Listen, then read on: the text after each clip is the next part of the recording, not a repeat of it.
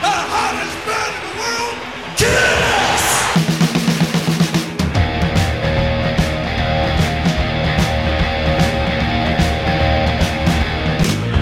You are now listening to Music the Lifeblood's Kiss Special.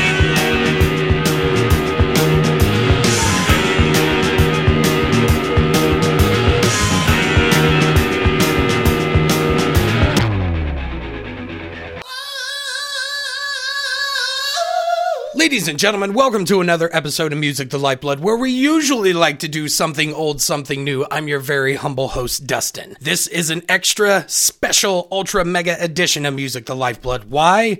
Because Kiss. That's why. This is part one of Carter and I discussing some of our greatest oh shit moments as fans of Kiss. Stick around, cause oh, the feels are coming your way. But first, I want to let you know that this episode of Music the Lifeblood is brought to you by my favorite Midwestern record store, Indy CD and Vinyl, located in the switched on Broad Ripple neighborhood of Indianapolis, Indiana, located at 806 Broad Ripple Ave for hardcore music collectors and casual folks alike. They've got everything. Punk, metal, hardcore, hip hop, reggae, jazz, and a shit ton more. I pop in on a regular basis and I have literally never had a bad time. Check them out on Facebook and Twitter at Indy CD and Vinyl. Make sure you spell it I N D Y, Indy CD and Vinyl.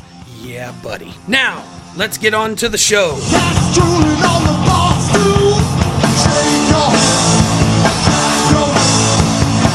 Ladies and gentlemen, welcome to another episode of Music the Lifeblood. Carter, what are we talking about? The hottest band in the world, Kiss!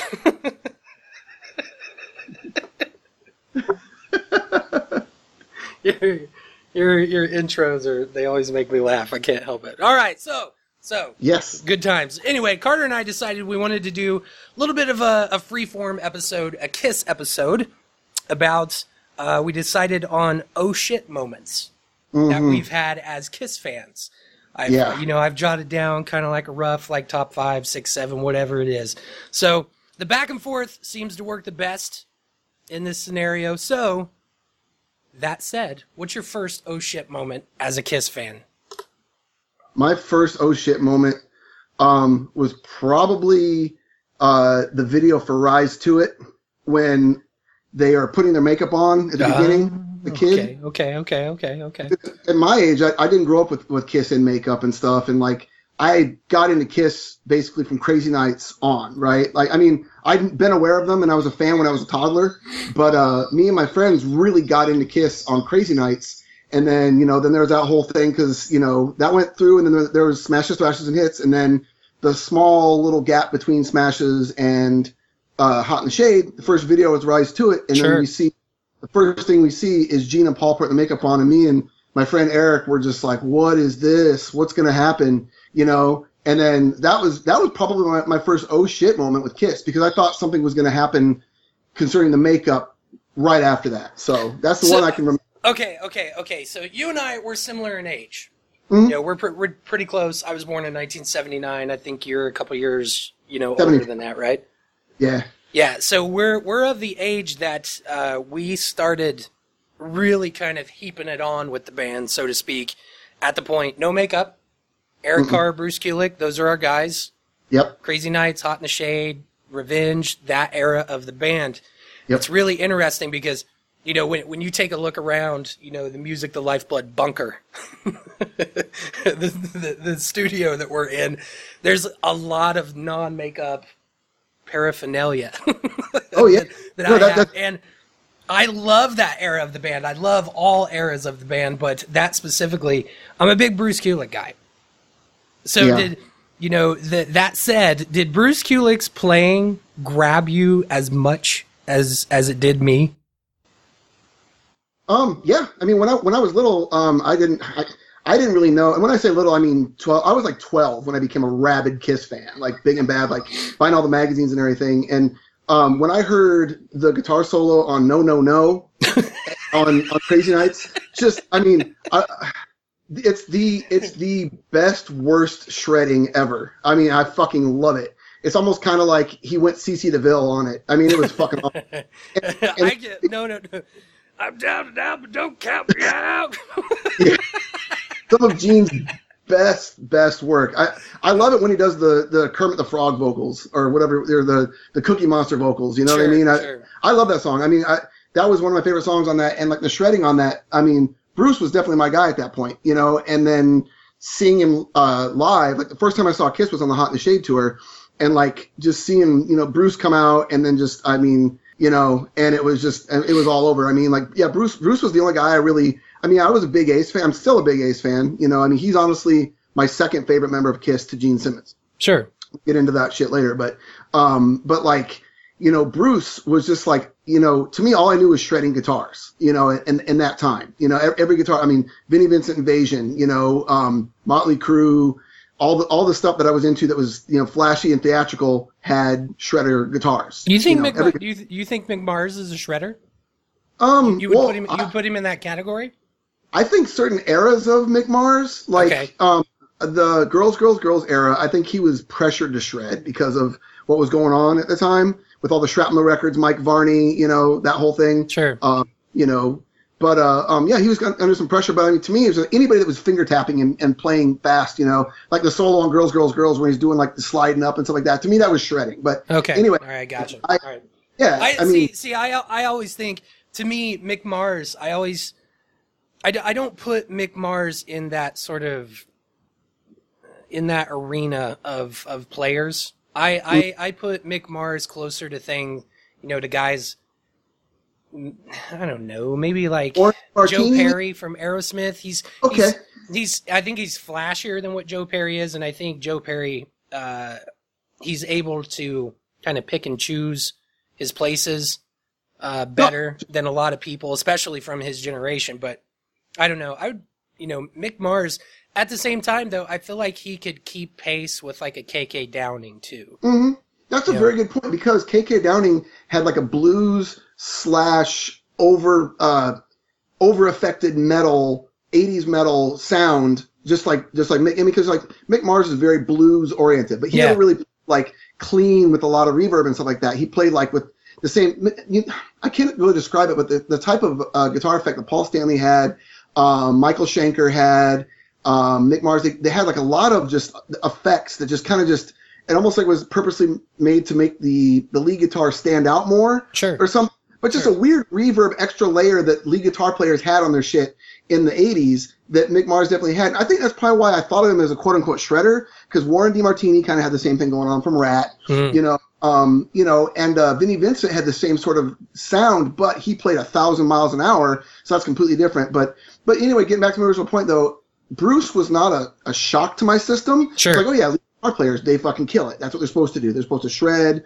you know, finger tap their asses off and play anything, you know.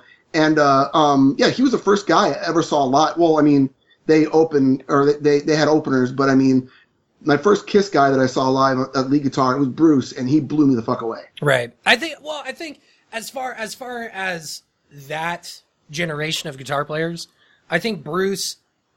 I think Bruce has a very good handle on how to play tastefully. You know, yeah, how to how to best serve the song, and I think that's probably because I mean he's got Bruce has got a really really interesting background. I mean, played with Meatloaf. You know what I mean? Worked Hmm. Oh, worked with Michael Bolton in uh, Blackjack. yeah. And dude, I mean, he was just almost like a troubadour. You know what I mean? Have have strings will travel sort of guy. And I think that's why he's able to, at least in the in in his time with Kiss, I think that's why he was able to sort of seamlessly move in there, mm-hmm. and there wasn't a bunch of bumps. You know, like we had with Mark St. John. You know, Yeah. from an internal standpoint, Vinnie Vincent, you know that sort of mm-hmm. thing. I think I think Bruce knew. I think I think Bruce had a good handle on how to how to interact on a personal level yeah. as well as a musical level to where it was going to, it wasn't going to you know unduly make waves you know that sort of thing but i mean he ended up i mean he's co-written a butt ton of great songs you know so i think that that alone is testament to how well he can probably just kind of get his shit together and work work with people in the right way it always seemed like a really even-tempered guy that was not really like somebody that Yes. was pushed on by by Paul Stanley. Like like Tommy Thayer, as much as I mean, you know, controversial or not, I love Tommy Thayer. He stepped in. He does his job. He he plays. He mimics Ace Frehley to a T. So that's he's, he does his job. He does, that's what Paul Stanley and Gene Simmons want him to do. But the thing about it is, he he comes off like Gene Simmons and Paul Stanley's bitch. Bruce Kulick was never really their bit. He was kind of like the guitar player's guitar player.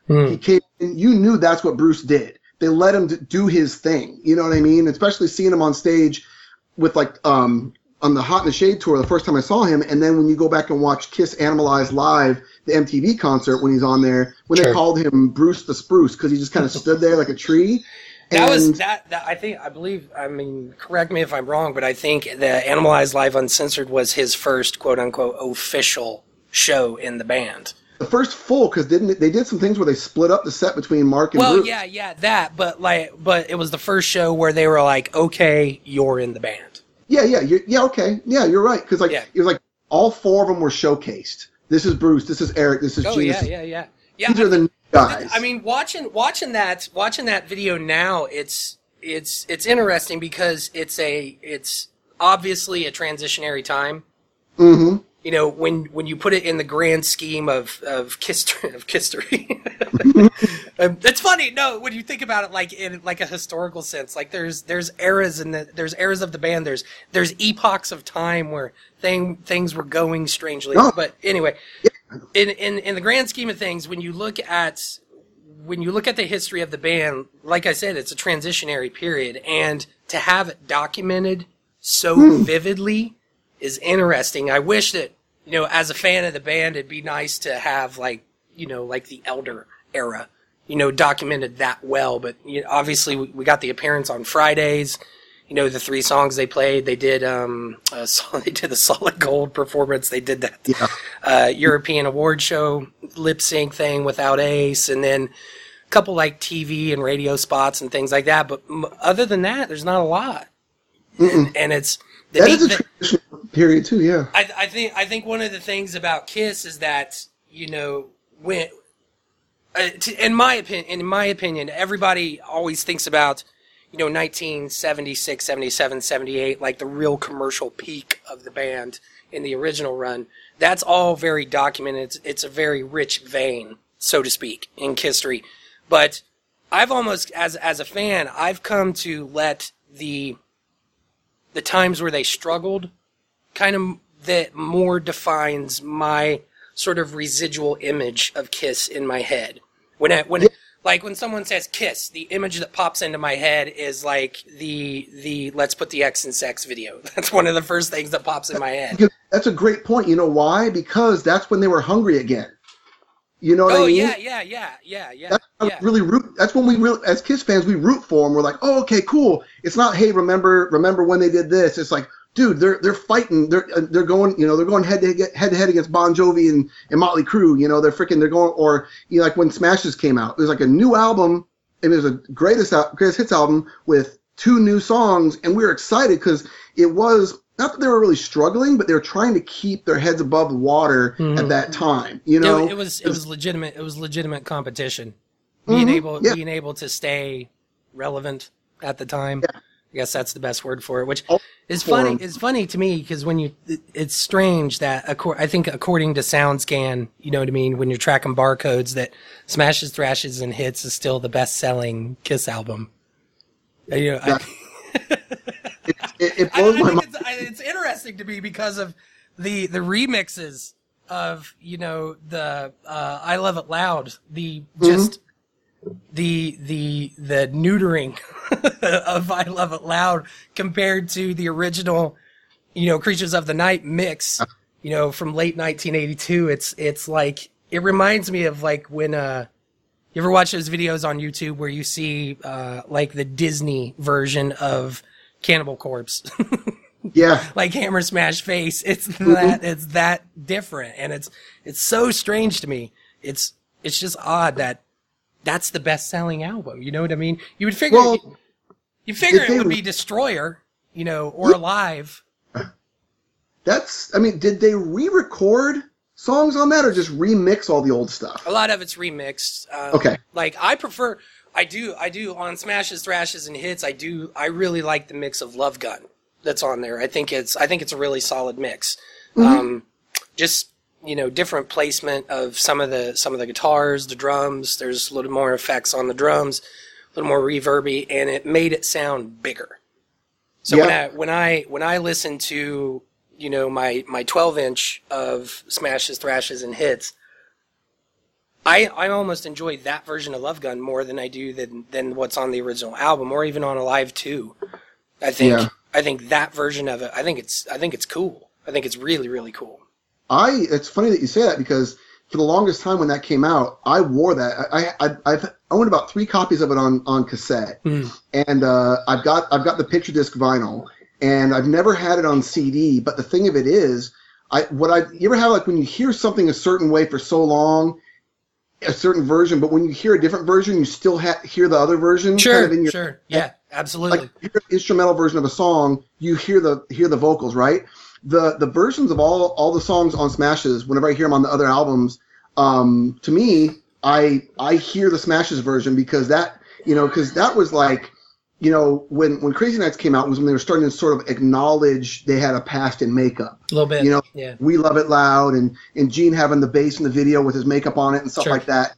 And I think that like Smashes was really when us young Kiss fans were like, cool, you're acknowledging the makeup stuff. Yes. You know, it opened up a whole Pandora's box of like, okay, now, you know, it's, you know, not that we didn't want to before, but it made us want to go back and find those full albums all over again Sure. and that's what it did to me anyways and that was like that was my even though uh, crazy nights and love gun were my first two albums that i owned of kiss um, it was kind of like smashes was like the door opened. It was like that was like i don't know but it was like every young kiss fan that missed out on them in the 70s that was their album Sure. you know? And then the, the dudes that grew up on them in the 70s they go, yeah i remember these guys. They bought they they went back and bought smashes maybe that's probably why it sold so well you know Well, know. I think I, I don't know.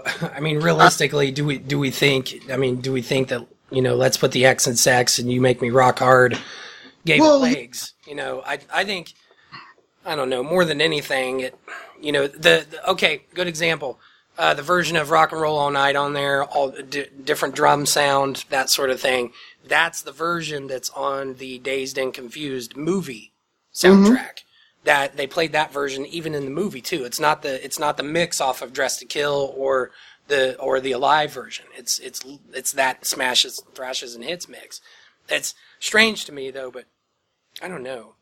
it's That's a a, good really interesting time of the band. I, it's just it, it is. yeah. Well, there's a lot, a lot of people were still calling Bruce the new guy back, back then, and you, you know what I mean. You already, already, I remember, I just remember being like, you know, talking to people about Kiss, and they didn't know who Bruce was, even after, anim, you know, Animalized Tour, and then Asylum, and then Crazy Nights. Just people just being like, I had a friend of mine that was looking at the album cover. He goes, "Who's this guy?" You know, oh, that's Bruce Kill. Oh, did, is he the new guy? Yeah. And for some, that conversation sticks out in my head so much. I mean, this was like, you know, back in 1988, 89, but still, it was like he's always been the new guy to people. You know, Yeah. Been well, I think so- you know you have the the the shadow of Ace Frehley looms.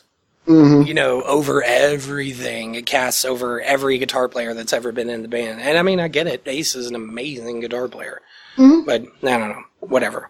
body wise and everything, and and then yeah, and then the little blips that like Mark St. John and Vinnie Vincent were in there. But I mean, you know, now it's just. But I mean, it's it, it's it's a really interesting time because a, a lot of people were rediscovering Kiss at that time, I believe, as well. Oh yeah, But- absolutely. But one thing that always perplexed me was it's their greatest selling album, but they don't play "You Make Me Rock Hard" or "Let's Put the X in Sex" live. they were singles. I It's on can't. No, I? I I have no shame. No fucking shame. the- You Make Me Rock Hard is easily, easily one of my favorite songs out of that era of the band. I It's great. fucking love that song. And even the video, too. As awkward as Gene looks in that video, and it's clear that he doesn't know the words to the song, and he probably Hmm. has never played it on bass. I still think it's incredible. I think it's, I think it's amazing. The Mhm. Paul on the, the little trapeze, you know, With swing the- sort of thing, and his it almost looks like chainmail tank top. I think I, it's incredible. I think Yeah, like chainmail tank top with like a like a like a like a black like a um army medic cross on it or whatever. Yes, yes. And You the know? white the white skin tight pants Yeah. with the the uh, the black uh, stripe down. the. I don't know. I could go on and on for about. Anyway, all right, we got to move on. we can get stuff. Hey, you! Who, me? Yeah, you listening to this episode of Music the Lifeblood? Since you're getting this shit for free, why don't you do Music the Lifeblood a favor? Okay. If you're listening to this show on iTunes, then leave a rating and review, even if you hate it. If you're not on iTunes, is there a like button? Yes. Then hit it. And don't forget to share this episode on whatever bullshit social media platform you're into. All right? All right. Fuck yeah! Music the Lifeblood. my first oh shit moment is I, I've talked about it on the the Music the Lifeblood podcast in the past. So, you know, if you get an opportunity, go back and you know the Stitcher or the iTunes feed, and you can look at all those older episodes. But for me, the the number one thing, my introduction to the band was I was sitting in my brother's room, uh, uh, just hanging out. This would have been like 1987, somewhere early on, and we were watching Headbangers Ball, and they played "I Love It Loud," Mm. and just fucking blew my mind. And Was still, this at, a young age? Was that the, the first time you'd ever seen or heard them? Yeah. Were, Yeah, Okay. yeah, yeah. I was, you know, I was, so that puts me at like seven years old. And up to that point, I had, you know, I, I had, you know, I had discovered music pretty early on. Mm. And one, I'm, I'm, I'm epileptic. And that kind of limited a lot of shit that I could do as a child.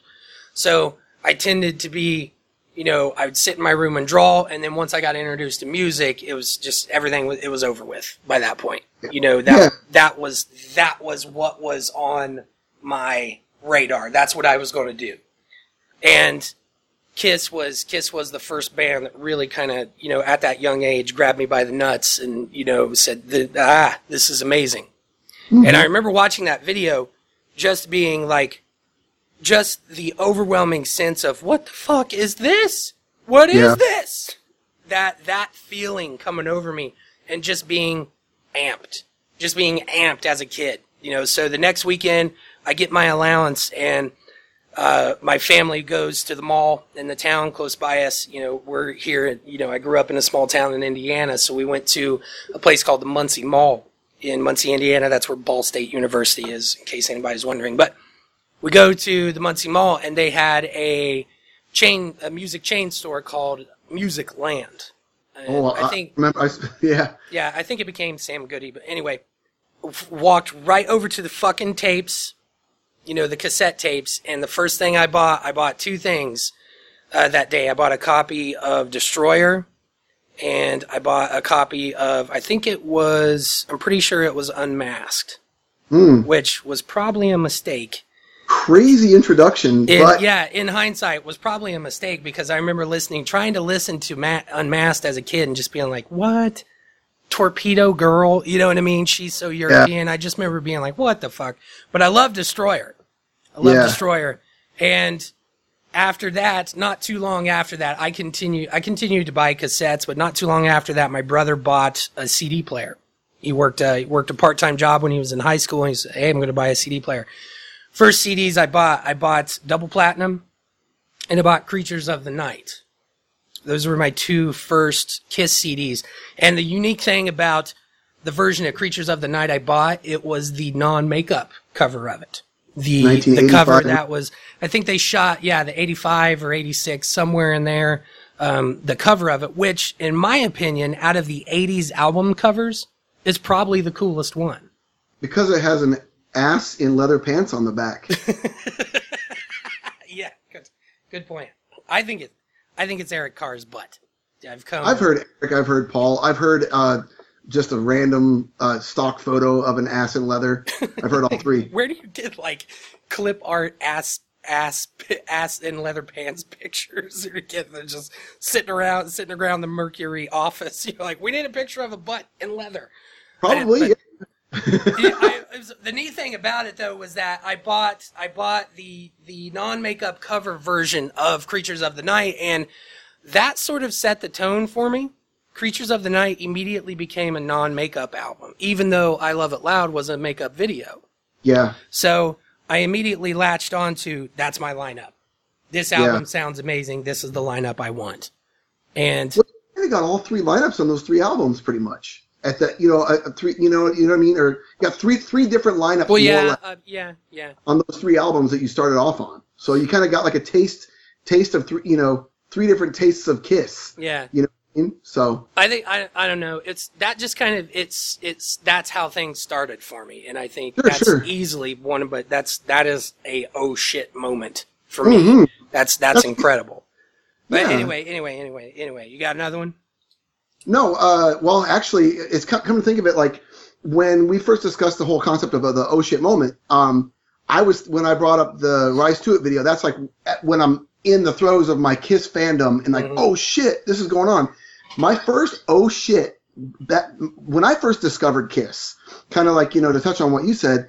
I remember um, I was probably about um, probably about five five or six years old in in, in you know in 1980 81 and I was at my cousin's house. My cousin was a huge Kiss fan. He had a Destroyer wall poster on his wall that was gigantic. Just the cover of the album.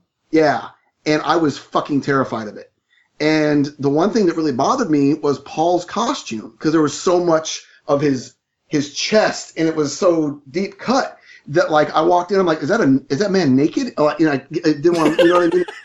Fuck with me. I'm just like, get in here. Why is there a naked man? Because all I saw was freaking, you know, nipples and chest hair going all the way down to the, you know.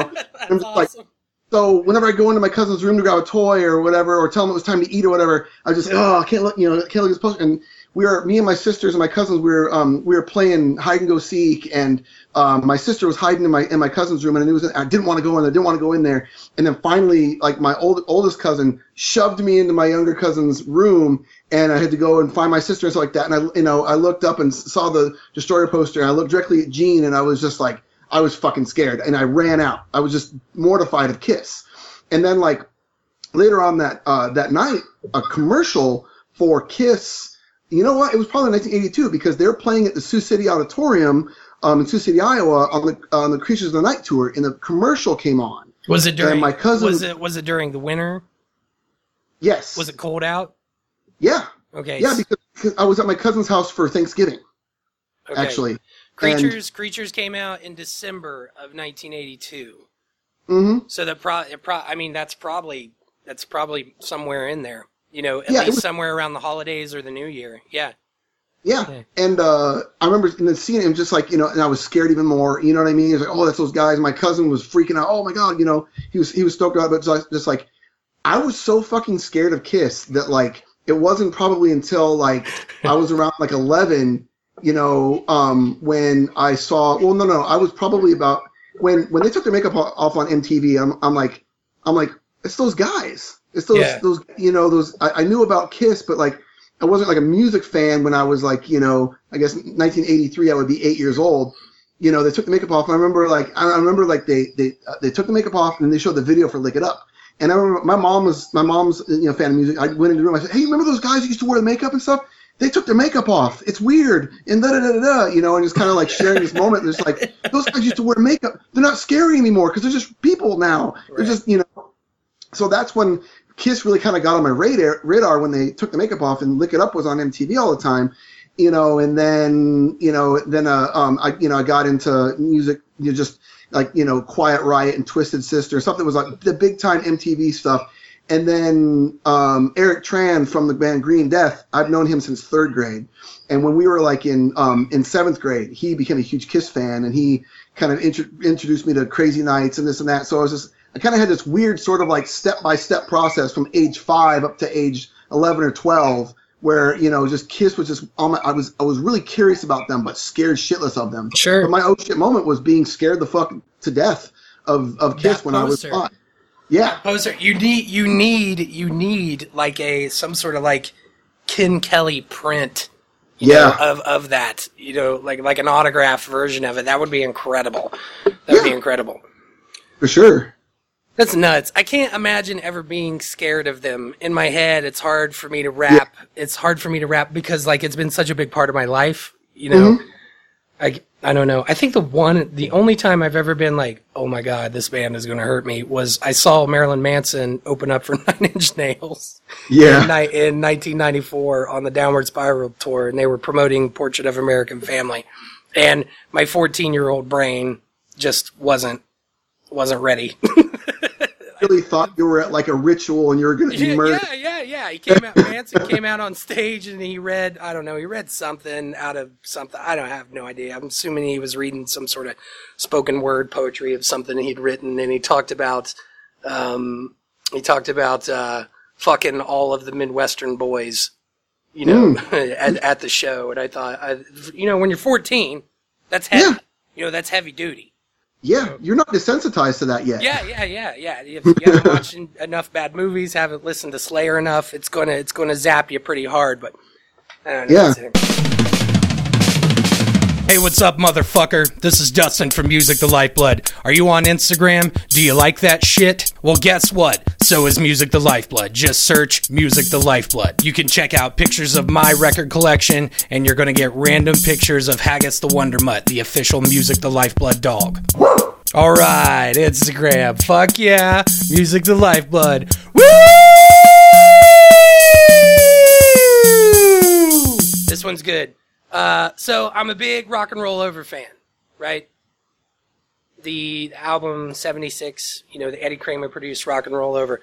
I remember the first time I put that album in and listened to it. I bought the CD of it, um, and it was those old crappy. It was before they re-released the catalog from the reunion. So it was one of those shitty like sound saver bullshit, you know, compact discs where it wasn't mastered very hot. It's quiet and you know, just you got to crank the damn thing up to hear it.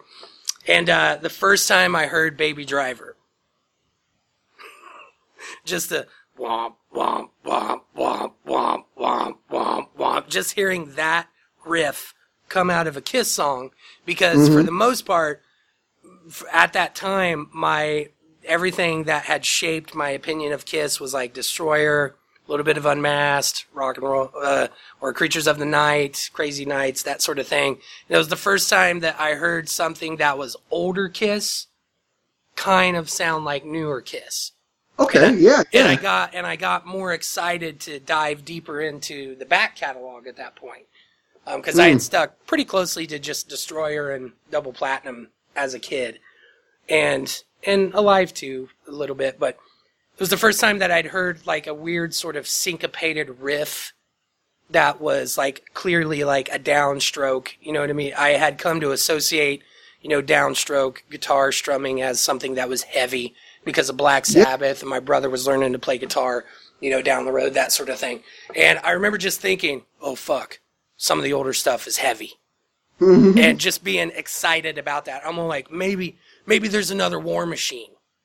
You know, maybe I got to pick up Dress to Kill. There could be something as heavy as War Machine. I, I, I was, I mean, fuck no, that didn't happen. but, but still, in in my head, I remember that moment as a kid, just being fucking amped about about it. Just just being just psyched to the core. You know, hearing Well- something that heavy. Um, uh, Doctor Love on that album. Oh yeah, is- yeah, yeah, yeah, That's heavy as shit too. yeah, yeah. Absolutely. It's an interesting riff too. It's mm. when if you play, if you sit down and play that riff, it's just weird. It's just constructed strangely. You know, Gene Simmons to me as a guitar player because Gene has played enough guitar on Kiss albums to where I could think of him kind of as a guitar player as well. He has a very he tends to he tends to palm mute more than what Paul or Ace ever would. You know, when you listen to like a song like Almost Human, Gene's playing guitar Yeah. on that.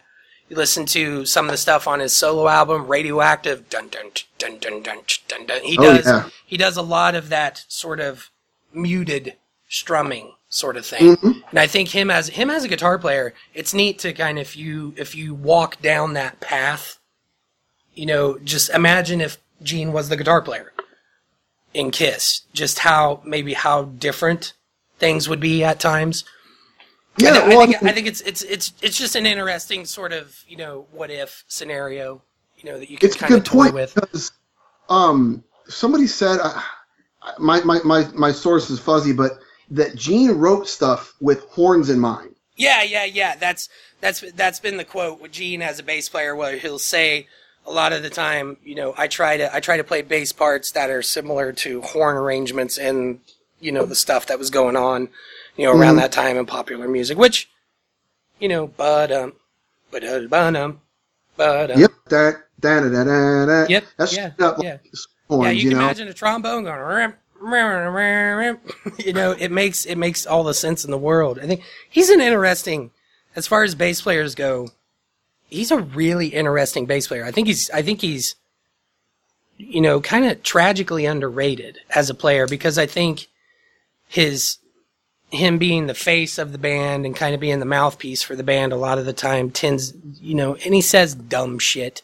You know what I mm-hmm. mean? It just that sort of overshadows things a lot of the time. So I, don't- I don't know.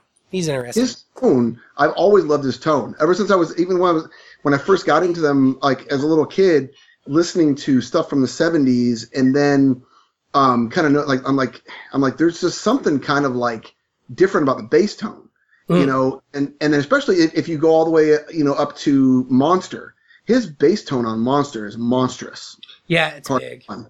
but i mean it's I don't. I don't want. I don't want to say grindy, but Mm. um, gritty. It's distorted to Yeah. a point and i remember seeing them the first time i saw them i noticed that like i'm like i'm like damn gene's got a distortion pedal on his bass because you know what you know when i was real young the first time i ever saw kiss i always thought all basses just played clean you know because Yeah. everybody that i knew that played bass in bands oh just play you know clean but i'm just like his bass sounds like a guitar this is awesome and then i discovered motorhead after that and then you know he had the same kind of thing and then john entwistle and the who kind of has you know distorted bass to a degree here and there and just more and more of- then i know more and more bass. A lot of gain Yeah, on lot of gain. whistles. it, that really I think gave a lot of Kiss songs a lot of meat in that you know that like filled it out because with you saying Gene being a, a guitar player as well, he's one of those those bass players that plays bass like a guitar. Yeah. You know? Yep, and then watching plays- live stuff, he's all over the place, just walking up and down, playing chords. I know I, I, I think it was on the uh, the Kiss uh, Extreme Close Up. Uh, no, no, I'm sorry, uh, Confidential album. I noticed he was playing like bar chords and stuff like that on his bass. Sure. And fifth chords. I'm just like, okay, cool. So yeah, I mean, I, I've always looked up to Gene as, as being an awesome bass player. Yeah, I think he's tragically underrated. hmm Yeah, absolutely. I don't think he. I don't think he gets the credit he deserves. He kind. I mean, kind of reminds me of Paul McCartney. oh yeah, I can see know. that. Well, I mean, Okay. that's probably his biggest influence. Yeah, yeah. Kate, he's very capable as a bass player. So anyway, Mhm. all right, all right, all right. What's your What's your next one? What do you got? Um, my next, my next. Oh, well, okay. This one's kind of like uh, it sort of goes without saying, but the first time I ever saw them live, and I'm up front, and they Mhm. walk out on stage, I about lost my fucking mind. I mean, like, me and my friend Chad were were like, we went there and we we sat through uh, Faster Pussycat and Slaughter, and Oh Faster shit! What was uh so hot in the shade then? Right? Dude, Was was Faster Pussycat touring on Poison Ivy? Yeah, uh, yeah, oh, House of Pain, uh, off of uh, Wake Me When It's Over. That was the album Oh, that was okay, out. okay, gotcha, Dude, gotcha, gotcha. And they were amazing. I fucking to this day I still love Faster Pussycat. They're just See here, sleep. here, here in Indiana, we got Faster Pussycat. Uh, I believe, I think they opened for Motley Crue on Doctor Feelgood. right on. I, I think I think that was here in Indiana, but great when I remember hot. I don't even remember if Hot and Shade came through here. I wasn't, you know, I wasn't old enough to be trekking around to shows. My first, my to put it into perspective, my first big concert was Whitesnake on the self-titled album, so that would have been 80, 88 ish. So Steve Vai, Adrian Vandenberg, uh, Yeah. Tom, Tommy, uh, Tommy Aldridge, you know that Oh. lineup of the band. Shit. Didn't they? I want to say they toured with uh, um, Kix. Kix and Winger. Wasn't it? Wasn't Winger on that tour was, as well? it was just Kix. It was just oh, Kix. see, I, lo- I love Kix. I would have fucking. I would. Close your eyes. Oh my god, dude. I'm on start a fire in my electric chair, dude. That fucking to dude, oh, dude, fucking love that band. Fuck anybody who doesn't like Kix. Anyway, but no, um, when the when you first see Kiss just fucking appear in front of you, They're there. like and it's Yeah. like, oh my god, they're real people. this fucking is. It, I, I best described it to my to my mom. She asked me how it was. I said it was like seeing Godzilla or Frankenstein in real life. Like they're these fictitious characters that you that you worship or you freaking just read about. Is this you real only life? yeah, and it's just kind of like you see them, and you just it's just kind of it's like you. I I feel like you're reaching through the television and watch and just you know what I mean. And like what was great about it was me, me and my friend, we were right up front on like the um on the right. I guess it would be stage left, and we were right underneath. We were like we were. I was probably about like six feet away from from that thing, and just kind of like they come out and like instantly they're just like you know the explosion happens or they're they're doing um you know they're doing deuce like the uh leon's mouth opens the sphinx and they they come rise up and they run out and you hear the explosion and then freaking you know paul you know he skips sideways and then gets down on his knee and whips his arm around you know like the the and it was just it was just nuts. And then all of a sudden, like you know, um, Bruce just runs up right above where we're standing, and we're just looking right there. And then Bruce runs down, and Gene comes up, and I'm fucking losing it. But I mean, yeah, that explosion, you know, the beginning. So did Deuce, did did they open with Deuce or I Stole Your Love? Is every Deuce, it was Deuce? I'm I'm pretty I'm pretty damn sure because I remember. Um, I, ju- I just remember um, we looked on in Metal Edge magazine and an- another magazine for what they were playing on that tour. They had a set list. I remember it's most of the time, most of the Hot in the Shade boots I've listened to, it's it's usually I Stole Your Love into Deuce. So I mean that makes sense. It could be. I mean it was early enough on in the set. Yeah. So It's- I mean, but, but but you know what though? The thing of it is, I I remember the explosion and them coming out for Deuce and stuff like that, and it was 1990 when I saw them, you know, and um, that standing out in my memory. You know, I could be wrong, but I'm, I'm I remember vividly seeing them come out doing doing Deuce at the beginning. You know, Isn't it? Isn't But- it? Isn't it? Inter- isn't it interesting to, you know? Okay, good example would be He Man and the Masters of the Universe, on it. right? Yes. Fucking amazing, right? Sure. Fucking incredible. Mm-hmm. Go watch it. Go watch it now. garbage. Dude, South Park episodes from 1997 have better fucking quality. right, right, yeah, yeah. As that's what I always think of. Where I'm almost, you know, the the conversation about people holding their cell phones up at at shows, Ugh. you know, Yeah. taking pictures, you know, that sort of thing. When you have that conversation with people a lot, you know, it's frustrating because no no grainy piece of shit picture or a video that sounds like you took on your phone is going to be better than the memory Yeah. of of of that show. And i always think of it's it's it's interesting to talk. Like you know i, I mean we could split hairs. We we could go look up the date for the set list in like kiss alive forever and look at it and find out for sure if they did open up with deuce. But in your head it doesn't matter. You know what i mean? Because because that's that's your it's it's it's it's like it's like it's like some sort of weird like theological truth you know? Mm-hmm. It's in your head that's that's your truth. That's your reality as in your kiss fandom. It doesn't matter.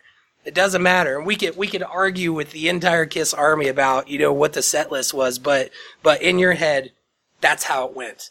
You Yes. know, and I think I think that's that's what's exciting. That's what's exciting about the band because, you know, you could ask, you know, a million different Kiss fans, you know, their their story of seeing the band live for the first time, and you'll probably get a million amazing tales, each Yeah. each each somewhat similar and somewhat different from mm. from the next. And I think fr from being like a fan, you know, a lifelong fan of the band, I think that's neat. I think it's I think it's neat to think about that.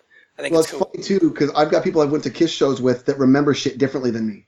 Yes. You know, like, yes, yes, that's exactly. a fucking, you know, a, a, a, a sleeveless T-shirt with rhinestones on it. Like, no, he was wearing a fucking cadet jacket with like the frills on it, and like, no, I was, you know what I mean?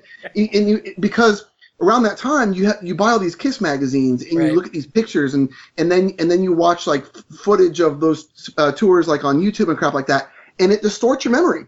Yeah. You know, and Yeah. the um the the uh the Detroit Hot in the Shade show on Kissology. I love watching that because that's the closest thing that I have to a high um you know a high resolution or like pro shot um, version of my first time ever seeing Kiss. sure, sure. Then you've got um, then I got the first time I saw them on Revenge, and then you've got Alive III. So a lot of things kind of get murky because I remember like when I saw them on Revenge, they either opened up with uh, Creatures of the Night or Deuce. That, One of that- the they went Creatures of the Night into Deuce. Yeah, and see, and that's just the thing. And I've listened to Alive III like a billion times. And don't they start off with Creatures of the Night on Alive III? Yep. That, Yep. Okay. Yeah. So Doodle, doodle, doodle, doodle, and then on Kiss Confidential Live, um, like that VHS or whatever, um, from the Revenge tour, I think they open up with Deuce on that, right? I don't know. The the confidential video? Yeah, I can I, grab that off. I haven't off- watched it in a while. Yeah, but e- either way, but but you're absolutely right though. It, it doesn't really matter because all we know is that that that seminal moment with the explosion. I remember the you know the the the green lasers popping up. Right. You know, and then Leon's mouth was open, and then I saw them like rising up.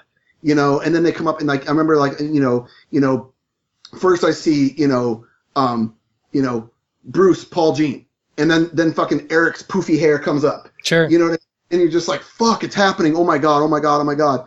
You know, and it's just kind of, it's one of those things.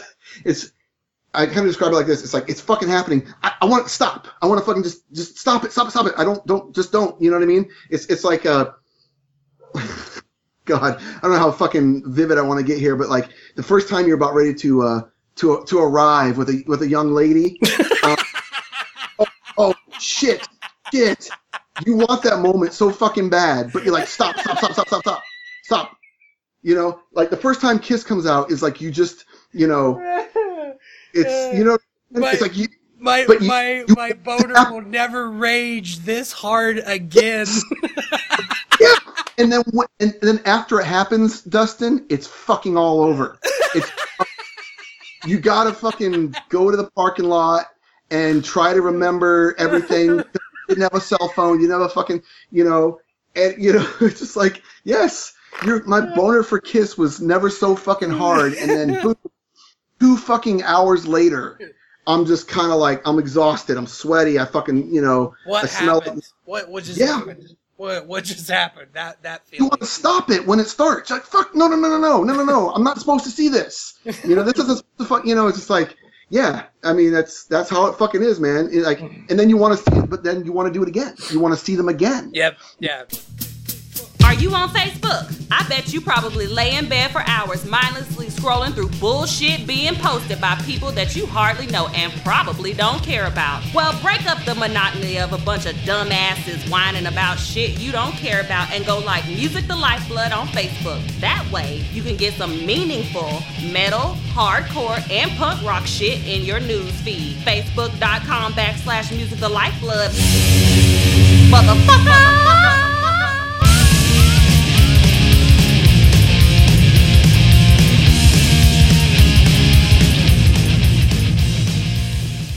I've only seen him twice.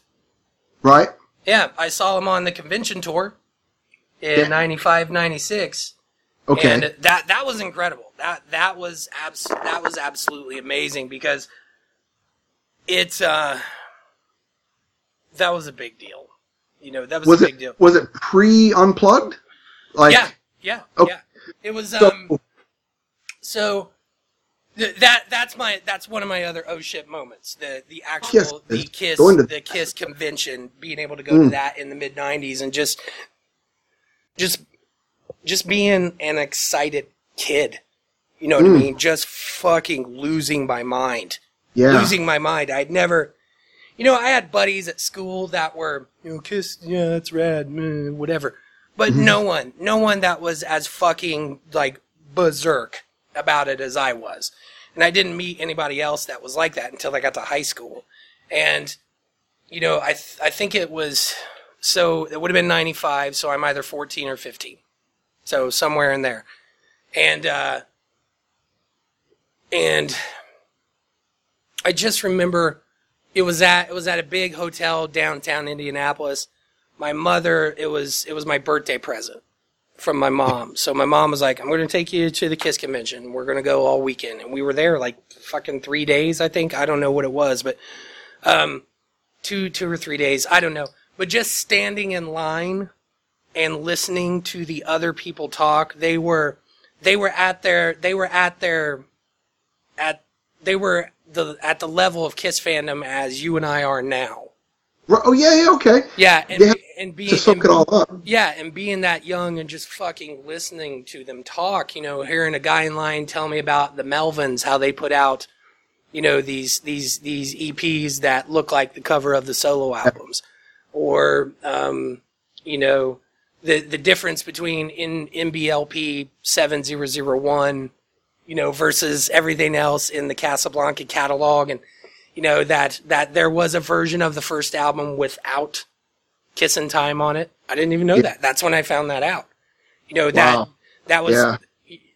I that was the point that I that I found out that um, that Vinnie Vincent had another band.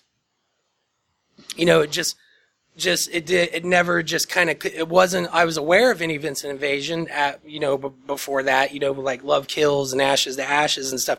I was aware that they did a song for a Freddy movie. Was that Nightmare on Elm Street four? Is that Yeah. Love Kills? think I think. Love kills, yeah. Yeah. Um, I was aware of it, but something just didn't click that that was Vinnie Vincent. And just listening to the conversation of people talking about, yeah, I met Vinnie, blah, blah, blah, blah. just that moment. And I remember walking into the, the, we go, we go downstairs and we go down to like the below street level floor of this hotel where they had this massive ballroom with a stage in it and this massive crowd and there was going to be a tribute band that played later you know in the weekend a tribute band i think they were called strutter. And and then just all of the fucking vendors that were there to hawk kiss shit. You know seeing that there's this much kiss stuff you know what i mean? Yeah. just like you you it's the proverbial shit the pants moment you know what i mean? Oh like oh my god oh You my know it- fucking god Seeing it all for the first time. Yes, yes, and just yeah, and just seeing like this is a thing, this is real. You know what I mean? Yeah. That's when I discovered that the German Kiss logo looks different. You mm-hmm. know, I picked up I picked up a copy of I don't know an album. I th- I I don't know Love Gun maybe, and the logo was different in this guy's bin. I was like, what's wrong with this? Yeah. he was like, oh, it's a German one. The logo's different. I'm like, holy shit, I didn't even know that. And then the guy explained to me why it was different Mm, yeah. you know, you get the story about the Gestapo and you know the the German Secret Service, that sort of thing.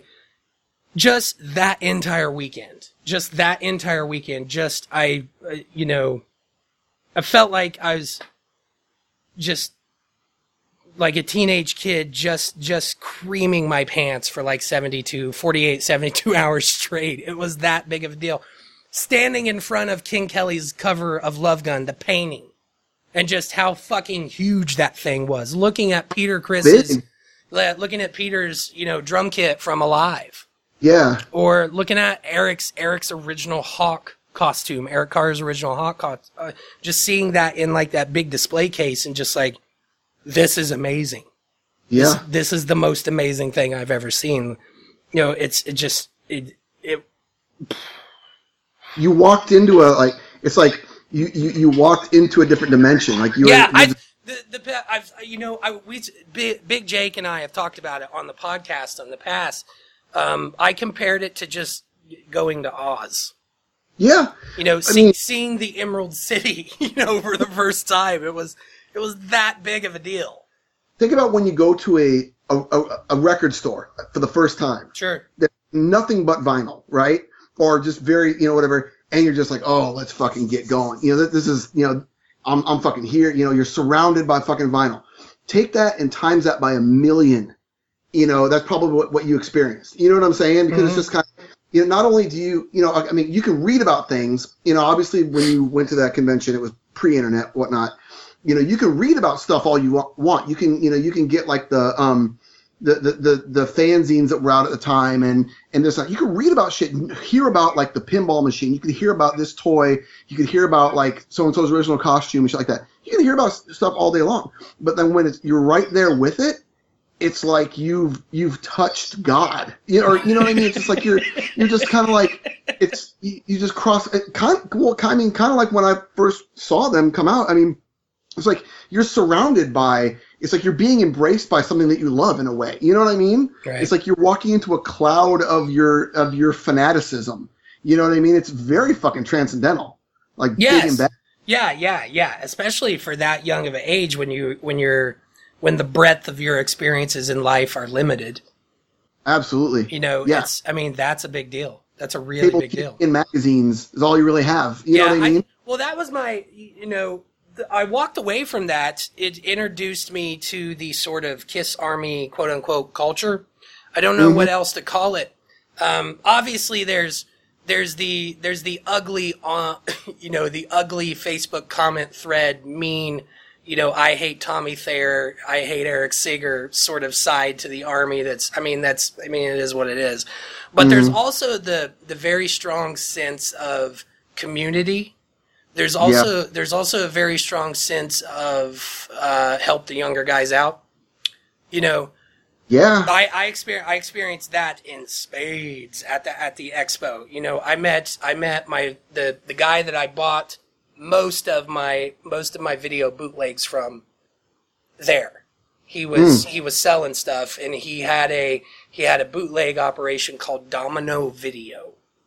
And I'm sure I'm sure it's just some dude that, you know, traded boots with other people, made copies of them on VHS, mailed them out, 10 15 bucks, here it is. There you go and I, I fucking dumped a lot of money, you know, you know, from from my first, you know, wage earnings, you know, in into Kiss bootlegs and being able to walk away with having like the other dudes in line being cool about all the questions I was asking, you know, and that carries over to it. I've mentioned it on a couple of, I, I don't know. I mentioned it on an episode of Vinyl Thursday a while back where I did a I did an unboxing of some stuff that I got from uh, from my guy in Germany um, there's a there's a uh, another Kiss centric podcast called Kiss My Wax, Yep. and it's all specifically just Kiss vinyl related.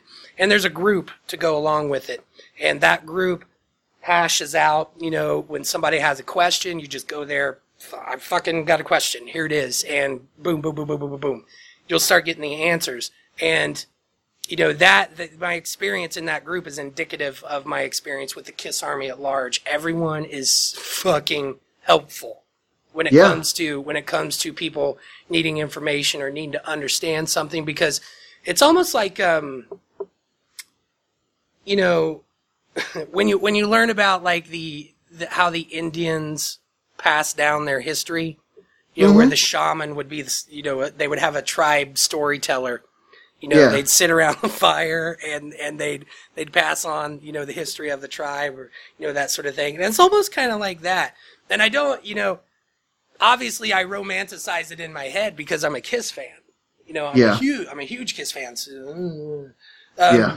you you you romanticize it to a degree in your head, but there's not a lot of bands that have a community and a culture that surrounds them. And I think it's for me it's neat for it's for me it's neat to talk about that because I think it kind of elevates the level of discussion and the level of thought and the level of understanding that you can have into just music you Yeah. know, because for a lot of people, ah, it's just a band, whatever the case is. And for me, there's a lot of bands like that. You know, there's a lot of bands I'm like, ah, it's a good band, whatever, who cares? But there's not a lot of bands that have that serious of an effect on its fan community. You know, I, I think of Iron Maiden is probably in that, is, is in that upper stratosphere, the Grateful Dead. Obviously, probably, probably Metallica you could put there, you know, where the following is just fucking dedicated.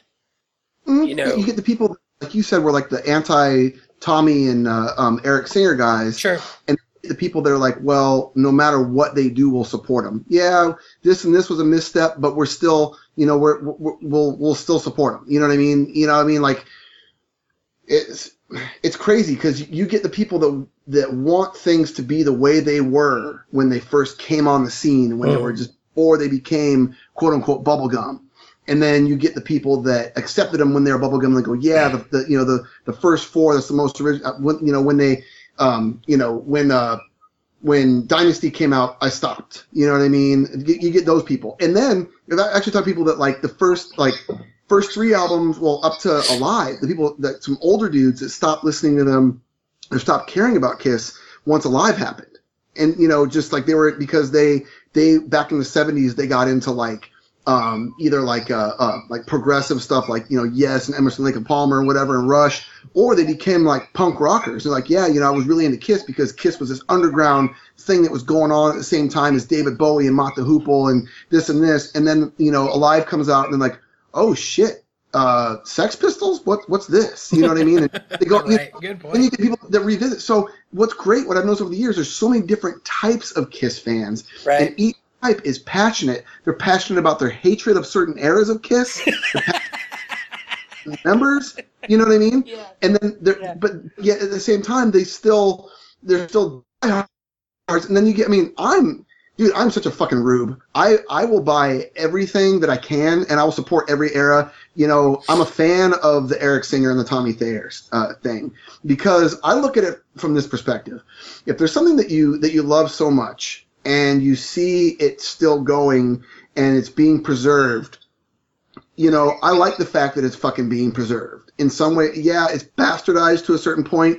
It's you know some things might be blasphemy to, to certain people, like you know Kiss said they'd never do this, but they recovered from "I Was Made for Loving You." They recovered from Sure. the Elder. They recovered from so many things that it's fascinating to a point, and I just Yeah. I just support it because I owe so fucking much to the discovery of Kiss.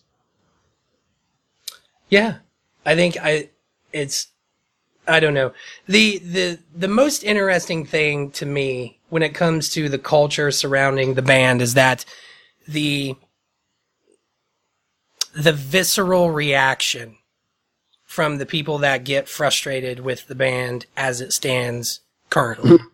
Yeah, that that that reaction fascinates me. Fascinates me. Um, I, I get you know if if I had my way, if I had my way, I would prefer that Tommy and Eric had their own makeup, but I understand why they don't. You know because because the those those four archetypal figures, the idea of the demon, Star Child, the that's Catman, and Spaceman selling us right now. Yeah, that that's they they are just that they're they're almost like literary archetypes you mm-hmm. know the protagonist the antagonist you know the the the trickster you know what i mean? Those all those literary archetypes i feel like they kind of fill those roles just the same. And it's hard to imagine that group without any one of those. Now everybody brings up that that you know vinnie vincent eric carr had their own makeup. Well they did yeah but in 1982, like that was a sinking ship, a Yeah. sinking ship that was on fire, had plague rats, Mm-hmm. and no lifeboats. You know, to boot. You know what I mean? Like it was a, it was a fucking doomed voyage by that point. And I mean, it's great that they recovered from it, but you know, I, I do do I necessarily think that the reason it, it was failing at that point was because people didn't see the spaceman and the catman on stage? No. I think it was doomed at that point because of the combination of Dynasty into Unmasked into the into the Elder. yeah, Because when when you look at it, when you look at the Love Gun fans, the people that were there for Love Gun Alive Two, Rock and Roll Over, you know, Destroyer Alive One, you know that sort of stuff. It's uh, that that's a that's a very rock centric crowd, obviously. yeah. and, and when you try to when you try to choke, you know, the Odyssey or or or or dark, you know, Dark Light or you know, fucking Mr. Blackwell down their throats, they're gonna they're gonna spit it up because and that's that is the reason that is the reason the band was failing at that point, at least in my opinion. That's my historical take. You- you're right because that's it's like the the trajectory was abysmal. yeah, it's like, it's like okay, yeah, Dynasty, yeah, the next album's gonna rock. Yeah, yeah, yeah. Yeah. Unmasked, yeah, this one's a little bit better, but the next one's really gonna fucking rock. And then what the fuck is going on? What the fuck? Because All right, so okay, okay, okay. Hold on, hold on, because that takes. That's my next oh shit moment right there. Do it. Do do do do do. Yeah, Yeah, I thought it was gonna go into carnival music the first time I heard that. yeah, yeah. I re- I remember I remember seeing the Elder in in in the store when I was a kid. I remember seeing the Elder and Killers in the store Oh, when I was a kid. Uh, in that music in the Musicland store that I was talking about. I remember looking at it going, "What the fuck?" Like literally, I remember being like 8 9 years old and I literally said, "What the fuck?" I remember standing in the aisle pointing at that pointing at the cassette. What the fuck? And Is this a band? yeah, yeah, and my bro, my brother, I looked at my brother who was down the aisle looking at like LL Cool J or the Scorpions or something like that, and I held it up, you know, held it up to him. I was like, "What? What is this?" And he just went, kept thumbing, kept thumbing through stuff, and I, I looked at it, turned it over. I don't fucking recognize any of these songs. What is this? They have a song called "I," you know, and there's no fucking picture of the band. What the hell? throw it back in there, bought something else. And I remember when I finally did listen to it because I was in high school by the time that I did sit down and listen to The Elder. I finally picked it up because I'm like, I got, I gotta buy this. No one ever talks about it, you know, that sort of thing. But I remember people talking about it in line at the expo, just a conversation about The Elder, and it was, it it was a conversation that was, you know, like obviously they were talking about it emphatically, but it was one of those times where it was just like mm, everybody kind of had that look on their face while they were talking Yep. about it. the same way, the elder. Yeah, yeah, and it was it was it, and when I did listen to it, the fanfare, you know, like okay, okay, okay, okay, something something big's coming, and then. Brum, yeah. and we go we go into you know you know just a boy odyssey and all that stuff. And at no point did it get better. You, you know what i mean? There was no there was no war machine coming. There was no satan sinner coming down the pipe there was nothing and it never came the closest it came was the oath and i remember listening to the oath the first time going hey i recognize that riff I was like, that's on Animalize. I love that fucking song. I, And you know, I, I, and now I do, I do. But, you're, but, you're right. Uh, uh, yeah, yeah. What what song on Animal Animalize is that the same as? Um, is it like I've had enough? Yeah. Well, e- either way, but yeah,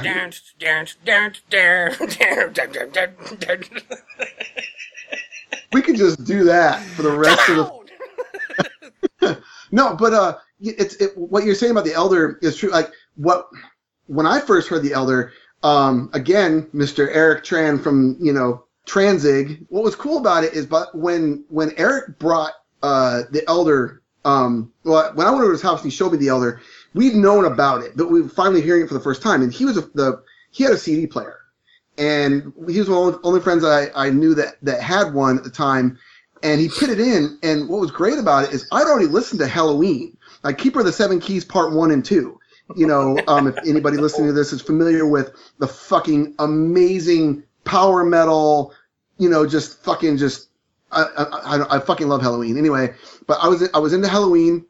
I'd already been um, kind of ex- exposed to Savatage, you know, and just bands kind of like that because I was into into thrash and just different types of metal then. So oddly enough, when I first heard The Elder, I was like, oh, okay. And I listened to it in a certain context of this is Kiss doing um, progressive power metal on, you know, Jake's gonna fucking stab me in the fucking face um, for saying that, but um, when I when I heard when I heard the oath, and uh, um, yeah, well, no, give give everybody context. Big Jake, the other co-host for Music Lifeblood. Anyway, Yes, Big Jake, my my my man crush, big cuddly Jake, knows his shit about power metal, and you can count on him to to give you the ins and outs of, of what it's all about. He knows what he's talking about. But anyway, um, I at a at a young age, um, this is this is probably um, you know late '80s, early '90s, discovering um, a lot of different types of metal and discovering the Elder. To me, it was an epic, um, you know, an, an epic power metal type album in that it had like folklore and the whole nine. Mm. And I I got it. I mean, I've never really been big into fantasy and and you know and, and stuff like that or whatever, but I got it. I'm like, okay, cool. You know, this is this is Kiss doing this thing next. Right. What, you know what I got? You know, because I I was discovering all these different Kiss albums all kind of at, at once. There was Kiss albums I hadn't heard yet. You know, I'm like, all right, cool. We got Elder. Boom. All right, now now what? You know what I mean? And then then it, you know then it was like I think after that, you know, I I I heard um you know Animal or I'm sorry Asylum. You know what I mean? There were certain albums that I could not get my hands on at all. I could I, I couldn't go to. I, we had Musicland where I live too. And uh, um, I couldn't go to Musicland and find Asylum on cassette or CD. It was there was a certain period of time where certain Kiss albums were kind of hard to find you know so it was like okay you know and i accepted i accepted the elder for what it was. I knew it was i knew it never went gold you know or whatever and i knew that it wasn't successful and i knew that it was a rocky area. So it was kind of like you know i was i was not grossed out by it like how a lot of kiss fans were. I, I actually accepted it for what it was. I liked dark light because i loved i loved the ace songs. Um the weird sort of kind of like punk rock part Mr. Blackwell, the dan dan dan dan dan dan dan. You know, I remember me and Eric Tran freaking, uh, you know, diving on, pretending we were stage diving, you know, diving onto his onto onto his, his bed and jumping off of his bed and just moshing in his bedroom, moshing to fucking Mr. Blackwell. Off the effort. and I'm not going to speak for him, but I think that we both fully fucking dug the Elder, you know, and we we appreciated what it was. You know, because I, we, we I, I just I, I can't I can't I don't I don't I don't like I've I I was I was well into my 30s before I was I was even I I can't even. You know what I mean? I all the way into my 30s before anything substantial I I could I could pull anything substantial enjoyment wise out of that album. But I think the the most the most interesting part about it to me is that it's uh it's it is literally a train wreck you know on on on on on wax on vinyl. Like you put that on and you can go Ugh. you know you know what i mean? Like if you and that's that sometimes that's still my reaction. Like if i put my player on shuffle and something from the elder comes on and it's not the oath or i i'll literally Yeah. go it's jarring you know what i mean it's, it's What's the, what's the ballad? Um, oh my God, it's uh, da da da da da da da da da da da da. Oh, the What the fuck song is that? the odyssey It's okay. That is okay. I was thinking the oath when you said that earlier, but but I mean, yeah, when that, I mean, I, I almost fucking have anxiety when I listen to the Elder sometimes because when it, I skip around to the songs that I want to hear. You know what I mean? right but- right work, I will listen to just Kiss albums just one after another on, on my iPod or whatever or on Spotify, and then just a big chunk of the Elder will come through, and I'll just be like, I'll fucking get get twitching, just you know, because like I know there's something cool coming on later in on, on the album or whatever. Because I would like. You know, growing up in an era where a metal band or a you know a rock and roll band would come out with a new album, right there'd be the ballad, the big fucking rocker, the fucking the, the deep cut rocker, and then a bunch of fucking filler garbage. You know what I mean? You buy these albums over and over again in like you know the 80s and the 90s, where that's what that's what you would fucking get. And then when when when Kiss would have an album that would be like a shit ton of filler, a single, a ballad, and then a fucking like a you know a, a cult classic, right it's fucking frustrating. You know what I mean? Because like you know, when I listen to Dynasty and Unmasked, I'm like, okay, you know, I'm gonna, I'm, I can sit through She's So European, I can sit through Charisma, you know, because there's some songs I like, but like, out of like, I feel obligated to listen to the albums all the way through and not skip songs sometimes. when I listen to the, I think of Bob Ezrin being on fucking coke and right after doing, you know, doing the wall by Pink Floyd, and I I can imagine. no, I can't. no. When you, when you like when when it, we we should do like a greatest moments in rock history bit, you know, for for you know how does that how does that go? How does that go? Bob, I've got an idea. We're going to make a story called Music from the Elder. It's going to be about a boy and he's the chosen one and blah blah blah. And then Bob Rasmussen's reaction. That's a good idea, Gene. Let's do it. Yeah. I, I just see him like a, a full on like boogie nights moment, like dude, you know, and just full on like they went and they started like right then, right that moment, at four o'clock in the morning. Fucking Bob, fuck Bob, it, we're doing fuck it, we're doing it. One, Yep. two, three, just a boy, go. okay, okay, okay, N- all right, let's let's let's try it again tomorrow. But you know, we didn't get anything good. Let's, Nope. let's start over tomorrow. Just that hey, we for six we have months. fourteen hours of tape and nothing's on it. yeah. Jesus. I just imagine- you know what? I bet there's been multiple conversations where Gene and Paul were trying to convince themselves things were going fucking stellar.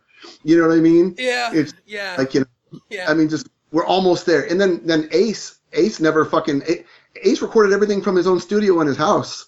From what I heard, he never he never recorded with them. They sent him the yeah, parts. he had his he had his he had his home studio set up in Connecticut by that point.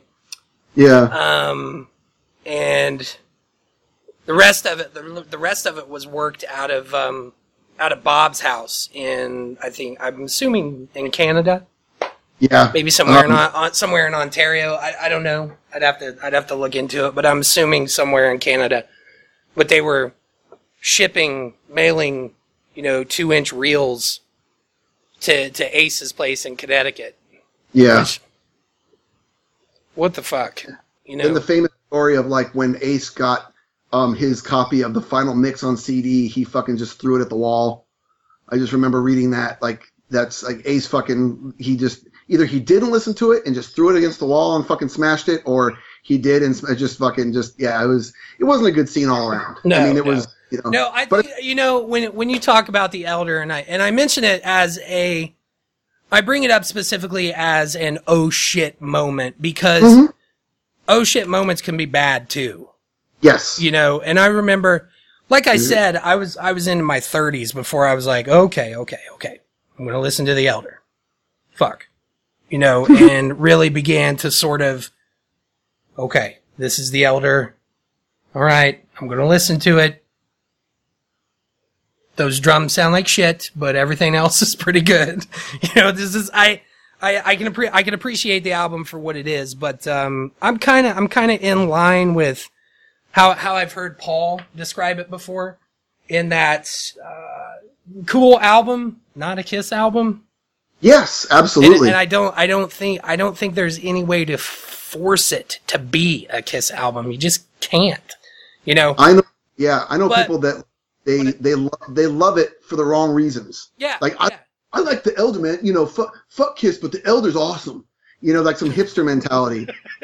People have literally said that kind of shit. They probably like Destroyer too, if that's you know, you know, and and I you know, I don't know, just that that is easily that is easily one of my biggest oh shit moments.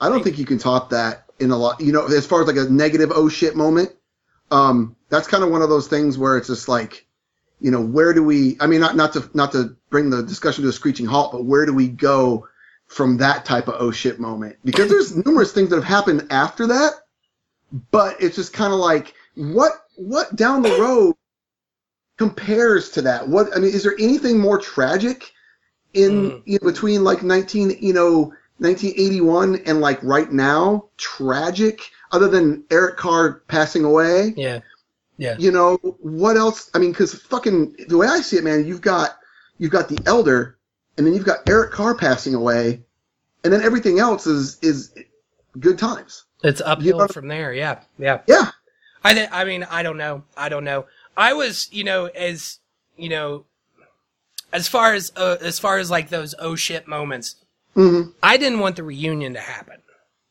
I could see that. Yeah, I really did not want the reunion to happen because I had I had done my homework by that point and I just the I had I had looked into the output of Peter and Ace and you know how their playing was by that point and you know I just I didn't didn't want it to happen. Did not want it to happen. I wanted I wanted another revenge. Now, that said, I understand that the reunion is crucial to the band's longevity, eh, to its ability to to survive, you know, so to speak. Because as much as I fucking love Revenge, I would easily put that in one of my top five albums. The tour stopped early because of low attendance, you know, and that's that's such that's that's such a huge bummer. But you know, Yeah. but, but I mean, if you you look at the the musical landscape, you know what else was going on around that time. I mean, it makes sense.